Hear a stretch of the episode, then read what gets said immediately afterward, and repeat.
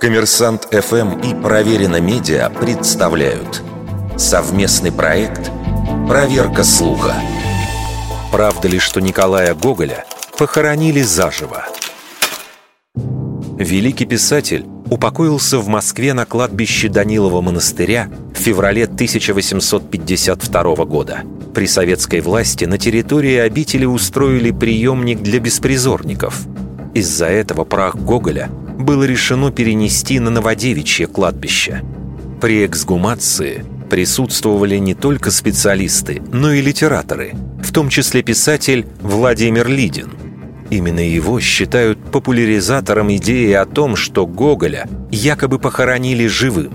Сначала Лидин утверждал, что в гробу не нашли череп, а затем литератор рассказывал, что стенки гроба изнутри покрывали царапины, и голова покойного была повернута на бок. Легенда о похороненном заживо писателе становится более сомнительной, если обратиться к документам и воспоминаниям середины XIX века. Еще за семь лет до смерти Гоголь попросил друзей перед погребением удостовериться, что он точно мертв.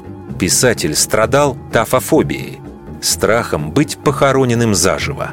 Невероятно, чтобы лучшие московские врачи, которые годами лечили слабого здоровьем Гоголя, могли ошибиться в констатации смерти. Кроме того, после кончины в дом писателя пригласили скульптора Николая Рамазанова для снятия посмертной маски.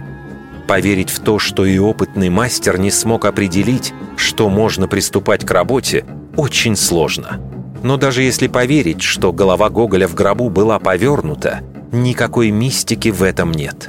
Специалисты говорят, что с годами даже самое крепкое дерево прогнивает, гроб деформируется, и тело в нем меняет положение. А заявления об исцарапанных стенках не выдерживают никакой критики. За 80 лет в земле от таких следов не останется ничего. Вердикт. Это фейк.